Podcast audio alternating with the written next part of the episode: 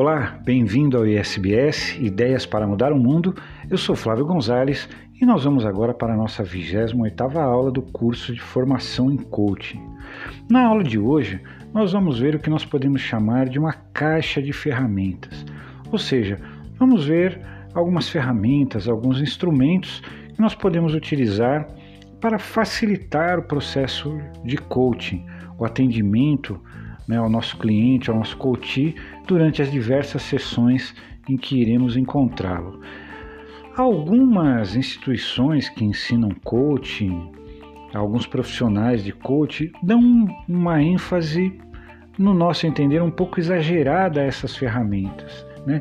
Elas devem ser usadas com cautela para propósitos muito bem definidos e não muitas vezes simplesmente para ocupar o tempo das sessões e, e obrigar com que o nosso cliente fazer com que o nosso cliente execute essas ferramentas, mas para justificar ali a sua permanência conosco. Né? Nossas sessões de coaching, de coaching, elas devem ser muito bem planejadas, né? Isso é um ponto importante que nós não abordamos muito durante o curso, mas a gente tem que ter um certo planejamento, né? Uma certa ordem durante a sessão. Né? Então, muitas vezes nós estamos ali, né, já traçamos. Né, o começo do processo nós já falamos, é traçar o diagnóstico, a situação atual. Né? Então, uma série de conversas, né, uma série de reuniões pode ser necessárias para que a gente consiga, junto com o nosso cliente, com o nosso coach, traçar esse panorama atual e essas, algumas dessas ferramentas podem auxiliar, sem dúvida, nesse processo, mas devem ser usadas com cautela. Depois, em, em outros momentos, em outras sessões, nós vamos traçar os objetivos.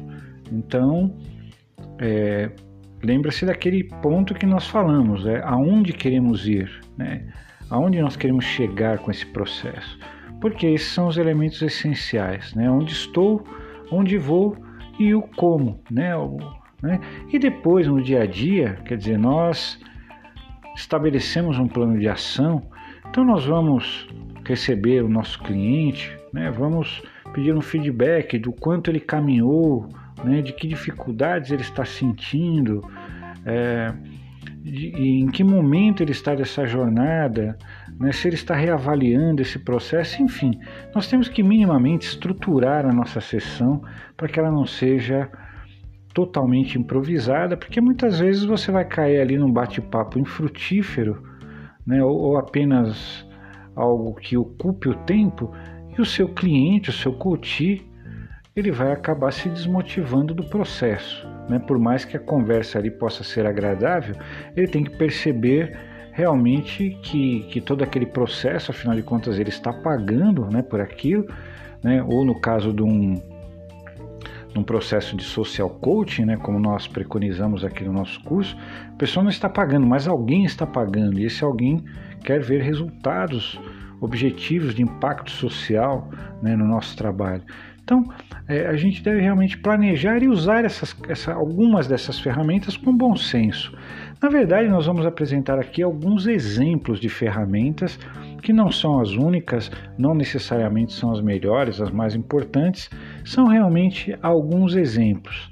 Mas é, nas livrarias, na internet, nos, no YouTube, enfim, se nós fizermos uma busca por outras ferramentas, outras possibilidades, nós vamos achar um material vastíssimo, né? porque isso é, você pode incorporar uma série de atividades de, que você pode trazer da área de treinamento, que você pode trazer de outras áreas até, incorporar ali como uma ferramenta no seu processo de coaching, desde que você perceba que aquilo realmente é útil, vai agregar alguma coisa para o seu cliente. Né?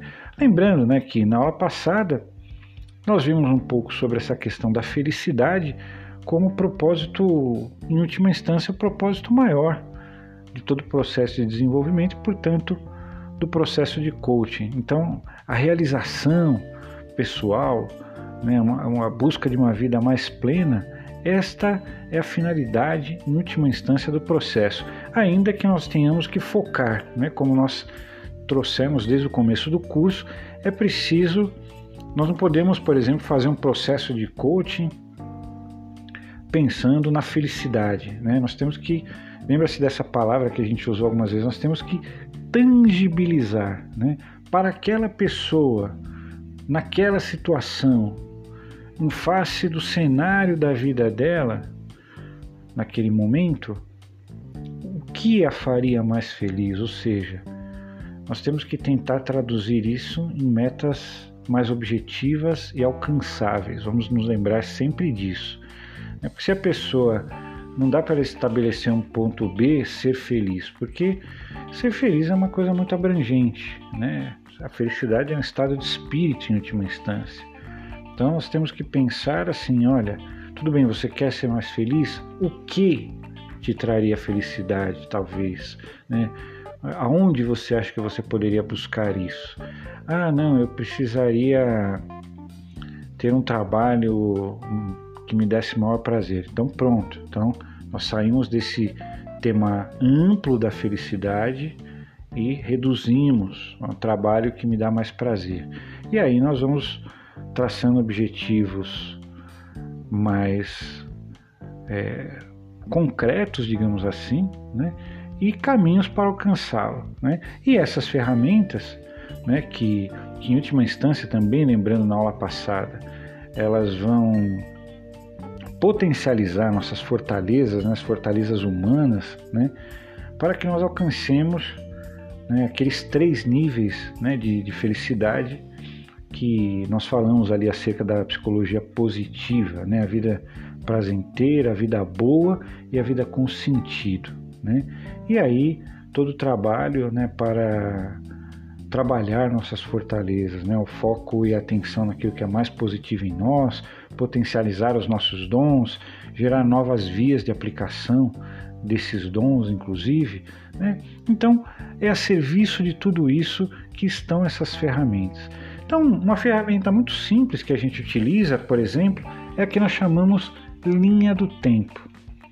Na verdade, nós pedimos nós apresentamos um papel, pode ser um, até uma folha de, de sulfite, um, talvez uma folha maior que a pessoa possa trabalhar um pouco ali, e nós vamos solicitar que a pessoa faça uma linha do tempo, indicando ali os fatos mais marcantes da sua vida. Né, você pode fazer isso com post-it, né, de uma forma mais lúdica. Né, olha, é, vamos colocar aqui os fatos do passado, nós vamos colocar em verde, né? Então a pessoa vai colocar ali, olha, nasci, né, me formei no ano tal, me casei no ano tal, né? Enfim, ela vai obrigatoriamente ali trabalhando essa linha do tempo, ela vai fazendo um certo balanço da sua jornada até ali. Agora, a seta, ela aponta para o futuro, né? E aí nós podemos nos perguntar, né, perguntar para o nosso cliente, e agora, né? o que, que você colocaria nessa seta que segue? E aí a pessoa pode colocar vários elementos, né? Olha, eu quero me formar, né? Então no ano tal eu vou concluir o curso tal, no ano tal eu espero ter dois filhos, enfim, a pessoa vai fazer ali um traçado e necessariamente nesse traçado ela vai estar traçando ali alguns projetos para o futuro. Então, essa linha do tempo ela acaba sendo um instrumento para a pessoa fazer um diagnóstico atual, porque na medida em que ela faz um balanço da sua vida até ali, ela vai de uma certa forma revendo a sua própria caminhada até o ponto em que ela está e faz ela também pensar no que ela quer daqui para frente, que seria a busca desse famoso ponto B que nós falamos durante todo o nosso curso.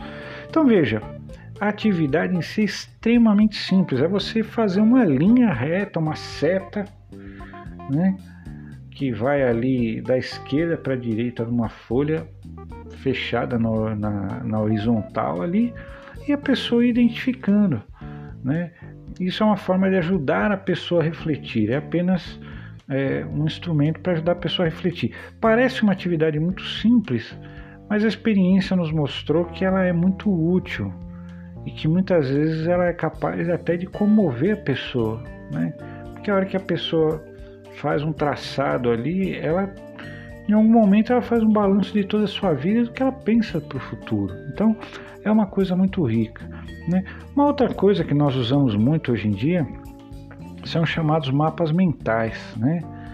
O mapa mental, o mapa da mente, é o um nome dado para um tipo de diagrama sistematizado pelo inglês Tony Buzan, né, voltado para a gestão de informações, de conhecimento capital intelectual, para compreensão e solução de problemas, na memorização e aprendizado, né, na, enfim, é uma ferramenta na verdade de brainstorming, né, tempestade cerebral, né, tempestade de ideias, né, como a gente fala, é, na gestão estratégica da sua própria vida. Né? Então, na verdade, esses desenhos, né, que né, depois você pode procurar aí no, no, no Google, em algum lugar, um mapa mental, na verdade, é um desenho que você faz que você vai desdobrando né, a partir de associações que você vai fazendo é, em torno de um núcleo, né, em torno de um tema central, você vai desdobrando aquilo em, em outras ações e, e, jogando ideias ali que são elementos que muitas vezes vão ajudar a pessoa. Né? Vamos supor que você faça ali um mapa mental do cenário atual. Então, você coloca ali um núcleo, né? cenário atual. E aí, a partir daí, você vai desdobrar família, você vai desdobrar trabalho, você vai desdobrar é, estudo, espiritualidade, enfim, o, o, que a pessoa na verdade vai trazer. Né? Você na verdade ali é só um facilitador. Vamos lembrar sempre que as respostas estão todas na pessoa. Então você vai fazendo ali, na verdade, um mapa em torno dessa ideia central, né? para que a pessoa consiga visualizar de uma forma gráfica, né? Uma, através de um diagrama, esse cenário atual. Como da mesma forma, você pode colocar como tema central ali do mapa mental a palavra futuro ou planejamento para o meu futuro e a pessoa vai jogando ideias ali, né, fazendo realmente nessa tempestade de ideias, mas que ela vai esquematizando e no final você tem você tem uma figura ali com uma série de palavras em torno do tema central. Então isso pode ser muito útil, né? É, porque sempre que a gente consegue colocar no papel, de alguma forma, veja bem, colocar no papel já é uma forma de trazer para um plano objetivo algo que muitas vezes é subjetivo, é uma ideia vaga, né? Então, dentro dessa palavra que a gente gosta de usar, do tangibilizar, né, o colocar no papel já é uma primeira tentativa de você realmente passar para o mundo concreto um pouco daquilo que está na sua cabeça. Por isso que a ideia do mapa mental ela acaba sendo muito positiva. Né? Uma outra coisa que a gente usa muitas vezes é o que nós chamamos de análise SWOT pessoal. Né? A análise SWOT é muito conhecida né, no mundo das empresas, que ela vai trabalhar um quadrado né, dividido em quatro quadrantes. Né? Então você tem né, na parte de cima né, forças, né? E aí você pode pensar naquelas forças que você pode potencializar e naquelas forças que você pode melhorar, né? E você tem as fraquezas, aquelas que você tem que monitorar e eliminar, né? Porque na verdade esses quatro quadrantes eles tratam da seguinte forma: nós temos na parte de cima forças, né? E aí oportunidades e ameaças embaixo fraquezas, oportunidades e ameaças. Né? Então você coloca ali naquele quadrado, né, justamente, por exemplo, forças. Né? Vamos lembrar que no, na psicologia positiva a gente tem que olhar para aquilo que é bom. Né? Então, é, quais são os pontos fortes, as principais forças, qualidades e virtudes ou talentos que eu tenho, não é? Então ali eu vou olhar as minhas qualidades. Depois assim, quais são os pontos a serem melhorados, não é? é que podem me trazer realmente, né? Que são ameaças talvez, né? As minhas forças, né? Então são pontos de observação e fraquezas, né? Aonde realmente é, eu peco em alguns momentos, né? que aí as oportunidades de eu, de eu corrigir isso, né, olhando para minhas próprias dificuldades, e as ameaças, aquelas questões que realmente é, eu posso tentar eliminar para que não. Né, ou eliminar ou neutralizar para que não comprometam meus objetivos. Né? Então, no fundo, isso é uma análise de forças e fraquezas, né, ameaças e oportunidades. Né, por isso, é, no, no, Brasil, isso, esse método foi apelidado carinhosamente de FOFA, né? que é forças e oportunidades, fraquezas e ameaças, né? É, que é uma forma realmente da gente refletir né? naquilo que a gente tem de bom, naquilo que a gente precisa melhorar e naquilo que talvez sejam as nossas maiores dificuldades que a gente precisa tentar, pelo menos, impedir que elas nos atrapalhem. Né? E uma forma boa da gente começar a fazer isso é tendo consciência. Né? Uma coisa que nós falamos aqui, só vamos reforçar, lembra que nós falamos um pouco da biblioterapia, né? então a recomendação de leitura, né? isso é muito comum no processo de coaching, né? textos, capítulos de livros, livros inteiros, enfim, pode ser úteis para o desenvolvimento de novos conhecimentos, promover reflexões, né? instrumento importante pois estende o processo para além das sessões. Né? Então você tem a sessão ali, mas a pessoa levou uma leitura, ela está levando uma tarefa de casa, ela está levando um pouco da reflexão do processo de coaching para casa. Isso é muito positivo, né? Então, recomendação de leitura. Então, nós já vimos aí a linha do tempo, mapas mentais, né? análise SWOT pessoal, recomendação de leitura. Uma coisa que é muito usada, acho que quase todos os coaches usam, né, o que nós chamamos de roda da vida. Né? Então, assim, imagine que a sua vida possa ser dividida em oito áreas fundamentais e que você pudesse medir e representar a satisfação sentida em cada uma delas. Né? Para cada área, atribui-se uma pontuação de 0 a 100, onde o zero significa totalmente insatisfeito e o 100 totalmente satisfeito. Então, na verdade, o que, que você tem ali? Você tem um, um círculo, né, um disco, né, é subdividido em círculos menores, né, é, com oito quadrantes, né, onde a gente coloca aspectos econômicos, financeiros, profissionais, aspectos de lazer, intelectuais, emocionais, físicos, relacionamentos e espiritualidade. Então são, são oito áreas aí amplas da vida onde você vai pontuar, né? Então a gente faz, usa isso assim, com uma espécie de, de, de gráfico pizza, né? Para que a pessoa possa visualizar ali mais facilmente, né? Mas assim, é como nós estamos em áudio, imagina o seguinte, que você vai pedir para a pessoa pontuar né, de, de 0 a 10, como é que está seu aspecto econômico financeiro? A pessoa vai falar 5, né, como é que está o seu aspecto profissional? Né? A pessoa vai falar seis, né? Como é que está o seu lazer? Poxa, dois. Como é que está a sua área intelectual? Ah, sete. Enfim, o pessoal vai atribuindo né, uma pontuação a cada um desses oito, esses oito, oito aspectos, né? Oito setores da vida.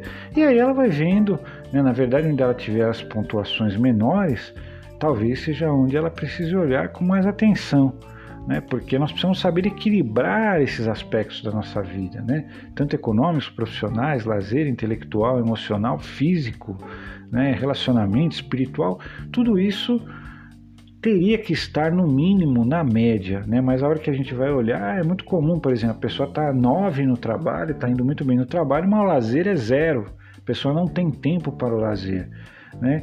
Isso no longo prazo vai trazer problemas, porque a pessoa precisa também de um contraponto, precisa de momentos de descontração, momentos em família, né, momentos de relacionamento.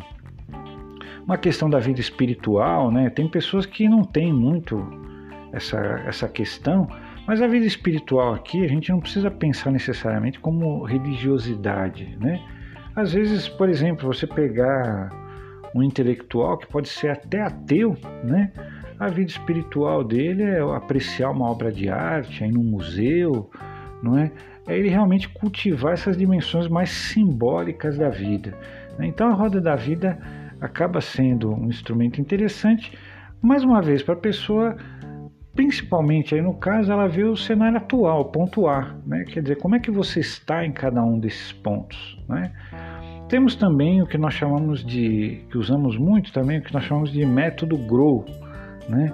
É, que o GROW é a sigla para Goal, Objetivos, Reality, Realidade, Options, Opções e Will, Vontade de Mudar, Interpretações, né? Implementações, aliás. Então, na verdade, isso é uma síntese, né, em última instância, do próprio processo de coaching. Né? Você vai ajudar a pessoa a partir dos seus objetivos, né, que é o goal, é, conhecer a sua realidade atual, né, reality, ver que opções ela tem né, para transformar essa realidade, ou seja, que esse reality né, caminhe no sentido do goal, né, que são os objetivos, e o will é justamente a implementação disso. Não é? Então, o método GROW é uma forma de você também tentar propor mais de uma vez, em sessões diferentes, os próprios objetivos iniciais tratados no processo de coaching. Né? Uma outra coisa muito bacana é o que nós chamamos de diário de bordo. Né? Diário de bordo é uma técnica que gera desenvolvimento, porque trabalha com a reflexão e a reflexão gera mudança de comportamento. Né? Para utilizar essa técnica, basta utilizar um caderno ou mesmo um e-mail, né, onde diariamente você irá responder as seguintes perguntas: Por que valeu a pena viver o dia de hoje? Se você pudesse voltar no tempo, o que mudaria hoje?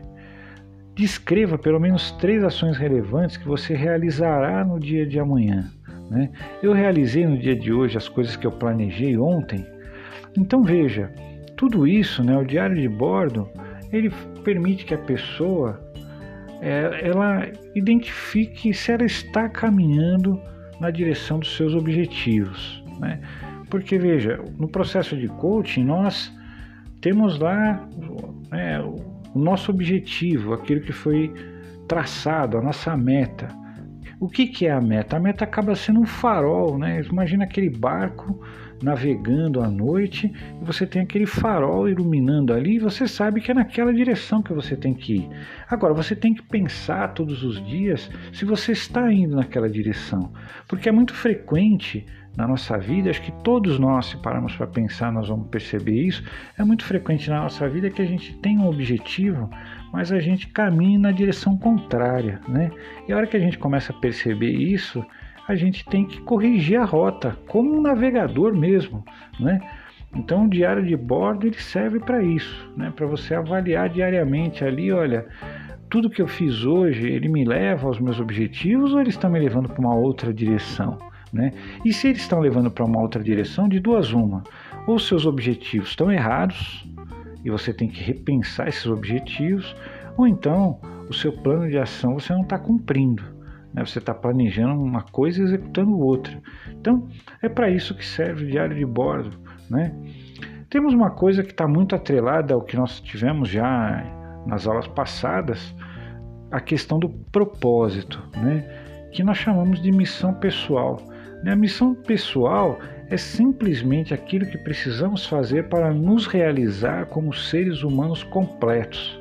É entender o que faz cada um de nós acordar todas as manhãs. Uma vez que cada indivíduo é único, uma declaração de missão irá refletir sua unicidade tanto na forma quanto no conteúdo. Né?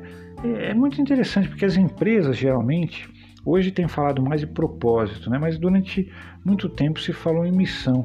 Né? E, e, nós, como pessoa, nós temos a nossa missão também, nós sabemos qual é a nossa missão. Né? Então, nós temos, podemos pensar em alguns passos para isso. Né? Então, primeiro passo né, identificar seus talentos e habilidades, né? aponte coisas que você naturalmente é bom, coisas que você gosta de fazer, né, o que as pessoas comentam de positivo sobre você, sobre suas características, sobre seus traços de personalidade. Então esse primeiro passo aqui, ele dialoga muito com essa ideia da gente ver as nossas potencialidades. E você vai propor isso para o seu cliente, para o seu coach.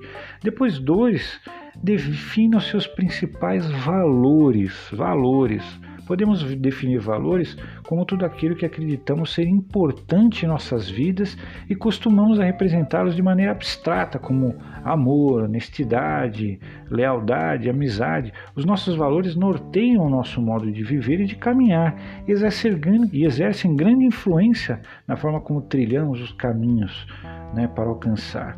Né? E aí, passo 3, né, determine seus objetivos. Por que você está descrevendo uma declaração de missão? Qual o seu objetivo final? O que você pretende alcançar? Utilizando os seus talentos e valores. Né? E aí, olha só, nós podemos sintetizar a missão usando três elementos, né? a partir dessa reflexão em três pontos, nós podemos pensar o seguinte: minha missão é usar, quer dizer, quais os meus talentos, né? Então vamos supor que o seu talento seja é, escrever. Então, minha missão é usar meu talento de escrever, ok, ponto. Segunda linha, para atingir qual o seu objetivo? Né? Ah, meu objetivo é publicar um livro, né? Ou publicar um livro é, que transforme a vida das pessoas. Então essa é a minha, esse é o meu objetivo. Então vou lá, minha missão é usar meu talento de escrever para atingir meu objetivo de escrever um livro que transforme a vida da pessoa. E aí linha 3, baseado nos meus valores de quais são seus valores de fraternidade, de preocupação com o ser humano. Então, minha missão é usar o meu talento de escrever para atingir o objetivo de escrever um livro que transforme a vida das pessoas, baseado nos meus valores de fraternidade e amor ao próximo. Então, é isso. Você vai resumir depois a sua missão nisso. Minha missão é usar talentos para atingir objetivos baseado em determinados valores. Né? Então, uma declaração de missão pessoal é feita para ser simples, nunca vamos esquecer disso. Deve ser simples, mas que descreva tudo o que você deseja alcançar na sua vida. Lembre-se de que não existe missão certa nem errada. Para que sua missão pessoal funcione, basta que ela cumpra a importante função de lhe inspirar e de lhe impulsionar na realização dos seus objetivos de vida. Então é isso que nós vamos trabalhar com o nosso cliente. É para isso que serve essa ferramenta. Temos também uma outra ferramenta que nós chamamos de metas SMART. Né? SMART é uma sigla, é uma forma de se alcançar os resultados esperados de uma forma estruturada e lógica. Né? É, SMART, então, vem primeiro da letra S, Specific. Né? Então, um objetivo específico tem uma chance muito maior de ser realizado do que uma meta geral. Isso nós falamos desde o começo do nosso curso. Né? é justamente a ideia de tangibilizar um pouco os objetivos, então mais específicos. Né? Para definir uma meta, a gente pode responder assim as perguntas: quem está envolvido, né? Qual qual é, né? Quem, né? Então quem vai fazer, quem está envolvido, qual, o que eu gostaria de fazer, onde, né? A partir de, de onde eu estou, né? Quando, né? Aí o prazo e quais, né? Identificar as necessidades limitações e o porquê, o porquê, o propósito que eu estou fazendo aquilo. Então, a ideia do S é o specific, né? Realmente definir metas específicas. Depois M, né? Que é, é mensurável, né? Mensurable, mensurable, né? Estabelecer critérios concretos para medir o progresso em direção à realização de cada meta, né? Então, é isso, nós precisamos de alguma forma mensurar isso. Né? Quando você mede o seu progresso, você fica no caminho certo. Alcançar a sua meta nas datas é esperar, experimentar a alegria da conquista que direciona você a dar continuidade ao esforço necessário para atingir sua meta. Para determinar se o seu objetivo é mensurável, faça perguntas como: em quanto tempo quero atingir essa meta? Quando quero cumprir esta meta? Como vou saber quando esta meta será cumprida? Então, você estabelece realmente objetivos mensuráveis. Aí vem o A, que seja atingível, né? Quando identificar objetivos que sejam mais importantes para você, você começa a descobrir maneiras de torná-lo realidade. Né? Então você desenvolve atitudes, capacidades, habilidades, estratégias financeiras, né? começará a ver que anteriormente estava negligenciando oportunidades para se aproximar da concretização de suas metas. Você pode atingir mais rápido qualquer objetivo que tenha estipulado quando planeja seus passos com sabedoria e estabelece um calendário que permita a você executar essas etapas. Né? Então é isso. Né? Lembra que nós falamos isso desde o começo. As metas têm que ser atingíveis. Elas têm que te desafiar, mas tem que ser atingível. Então vamos só retomando. Smart, né? S específico, né? De específico em inglês. M mensurável. A atingível, né? E aí nós temos R realistic, realistas, né? Essas metas têm que ser realistas, justamente, senão elas serão inatingíveis. Então, uma meta deve representar um objetivo para o qual você está disposto a trabalhar e que ele seja alcançável. Né? Ela pode ser alta, mas desde que seja realista. Né? E você é o único que pode decidir o quão alto deve ser o seu objetivo. Mas não se esqueça de que cada meta representa um progresso substancial. Uma grande meta é frequentemente mais fácil de alcançar do que uma meta baixa, porque uma meta baixa exerce uma força motivacional baixa, ao contrário da alta. Né? Então, a ideia de ser realista, mas ao mesmo tempo ser desafiadora. Né? E o T, tangível. Né? Aí nós falamos bastante sobre essa questão de tangibilizar.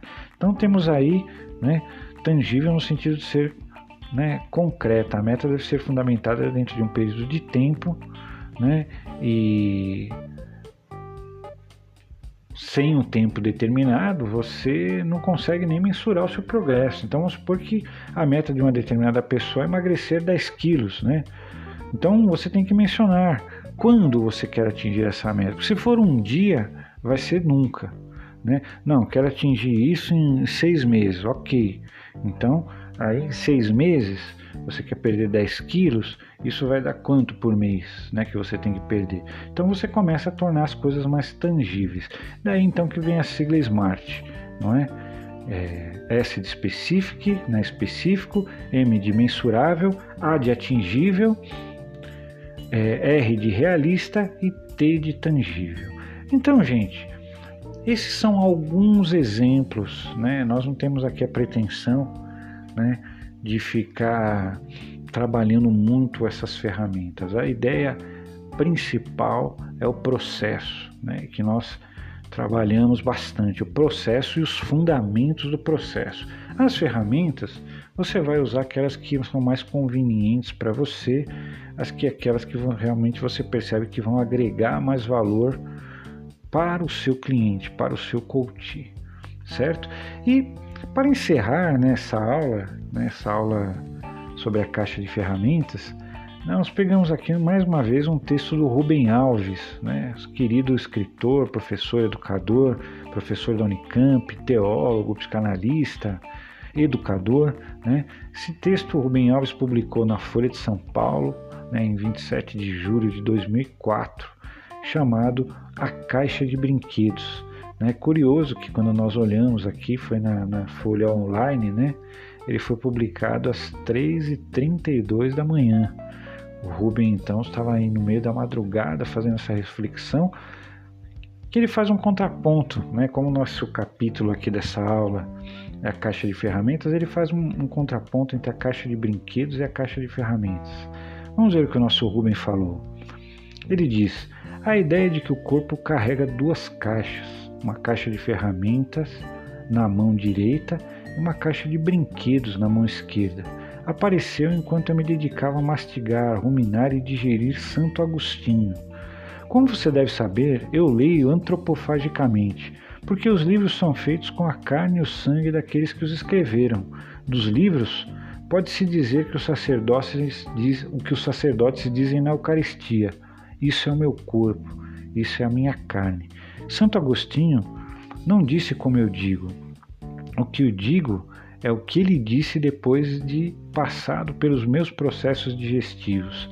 A diferença é que ele disse na grave linguagem dos teólogos e filósofos, e eu digo a mesma coisa na leve linguagem dos bufões do riso.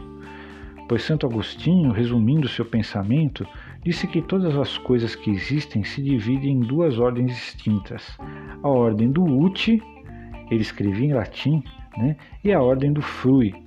Uti significa o que é útil, utilizável, utensílio.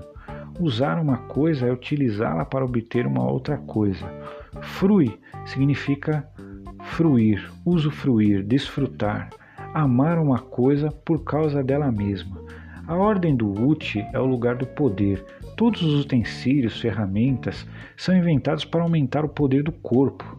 Né? A ordem do frui é a ordem do amor, coisas que não são utilizadas, que não são ferramentas, que não servem para nada. Elas não são úteis, são inúteis, porque não são para serem usadas, mas para serem gozadas. E é aí que você me pergunta: quem seria tolo de gastar tempo com coisas que não servem para nada? Aquilo que não tem utilidade é jogado no lixo, lâmpada queimada, tubo de pasta de dente vazio, caneta sem tinta.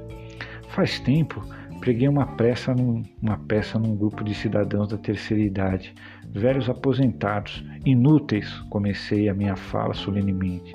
Então os senhores e as senhoras finalmente chegaram à idade em que são totalmente inúteis. Foi um pandemônio. Ficaram bravos, me interromperam e trataram de me apresentar as provas de que eram ainda úteis. Da sua utilidade dependia do sentido das suas vidas. Minha provocação dera o resultado esperado. Comecei mansamente a argumentar. Então vocês encontram sentido para suas vidas na sua utilidade. Vocês são ferramentas.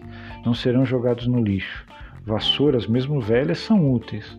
Uma música do Tom Jobim é inútil. Não há o que fazer com ela. Os senhores e as senhoras estão me dizendo que se parecem mais com as vassouras do que com a música do Tom. Papel higiênico é muito útil, não é preciso explicar, mas um poema de Cecília Meirelles é inútil, não é ferramenta. Não há o que fazer com ele. Os senhores e as senhoras estão me dizendo que preferem a companhia do papel higiênico à do poema da Cecília, e assim foi acrescentando exemplos. De repente, os seus rostos se modificaram e compreenderam. A vida não se justifica pela utilidade, mas pelo prazer e pela alegria, moradores na ordem da fruição. Por isso, Oswald de Andrade, no Manifesto Antropofágico, repetiu várias vezes: a alegria é a prova dos nove, a alegria é a prova dos nove. E foi precisamente isso que disse Santo Agostinho: as coisas da caixa de ferramenta do poder são meios de vida necessários para a sobrevivência. Saúde é uma das coisas que mora na caixa de ferramentas. Saúde é poder, mas há muitas pessoas que gozam de perfeita saúde física e, a despeito disso, se matam de tédio. As ferramentas não nos dão razões para viver, são chaves para a caixa de brinquedos. Santo Agostinho não usou a palavra brinquedo, sou eu quem a usa porque não encontro outra mais apropriada. Armar quebra-cabeças, empinar pipa, rodar peão, jogar xadrez ou biboquê, jogar sinuca, dançar, ler um conto, ver um caleidoscópio, tudo isso não leva a nada. Essas coisas não existem para levar a alguma coisa. Quem está brincando já chegou. Compare a intensidade das crianças ao brincar com o seu sofrimento ao fazer fichas de leitura.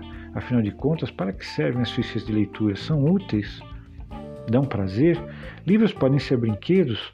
O inglês e o alemão têm uma felicidade que não temos. Tem uma única palavra para se referir ao brinquedo e à arte. No inglês, play, play. No alemão, spielen. Arte e brinquedo são a mesma coisa, atividades inúteis que dão prazer e alegria. Poesia, música, pintura, escultura, dança, teatro, culinária são brincadeiras que inventamos para que o corpo encontre a felicidade, ainda que em breves momentos de distração, como diria Guimarães Rosa. Esse é o resumo da minha filosofia da educação. Resta perguntar: os saberes que se ensinam em nossas escolas são ferramentas? Tornam os alunos mais competentes para executar as tarefas do cotidiano? E eles, alunos, aprendem a ver os objetos do mundo como se fossem brinquedos, têm mais alegria? Infelizmente, não há avaliações de múltipla escolha para medir a alegria. Então temos aí, gente, esse texto delicioso do Rubem, onde ele faz essa reflexão que eu trago para a aula de hoje em referência à aula passada. Na aula passada nós falamos da busca pela felicidade. É isso que importa. Então, no processo de coaching, nós não podemos nos centrar nas ferramentas. As ferramentas são é, instrumentos úteis para que nós possamos ali atingir um objetivo maior, que é a alegria, né? que é a pessoa se realizar. E o que a pessoa chama de realização é algo muito dela, que muitas vezes não tem nada a ver com o que você mesmo, coach, entende por realização. E tudo bem, cada um de nós tem o seu olhar sobre a vida, tem as suas metas, né? Tem pessoas que têm as metas, né? Hoje existe um movimento no mundo que é o movimento da simplicidade voluntária, né? Tem pessoas que têm como meta ganhar menos, viver em casas menores, gastar menos, né, um estilo de vida mais minimalista. E isso é uma meta, porque não é pessoa não consegue fazer isso de uma hora para outra. Então nem sempre a resposta óbvia do conseguir mais, do ter mais, do crescer mais, significa que vai trazer alegria para a pessoa, não é? Então é isso, meus amigos. Obrigado por estar conosco nessa aula, você que está nos acompanhando, que está aí aprendendo, se preparando para ser um coach de muito sucesso, né? E está conosco nessa jornada de conhecimento que passo a passo vamos chegando ao final. Até a próxima aula. Um abraço.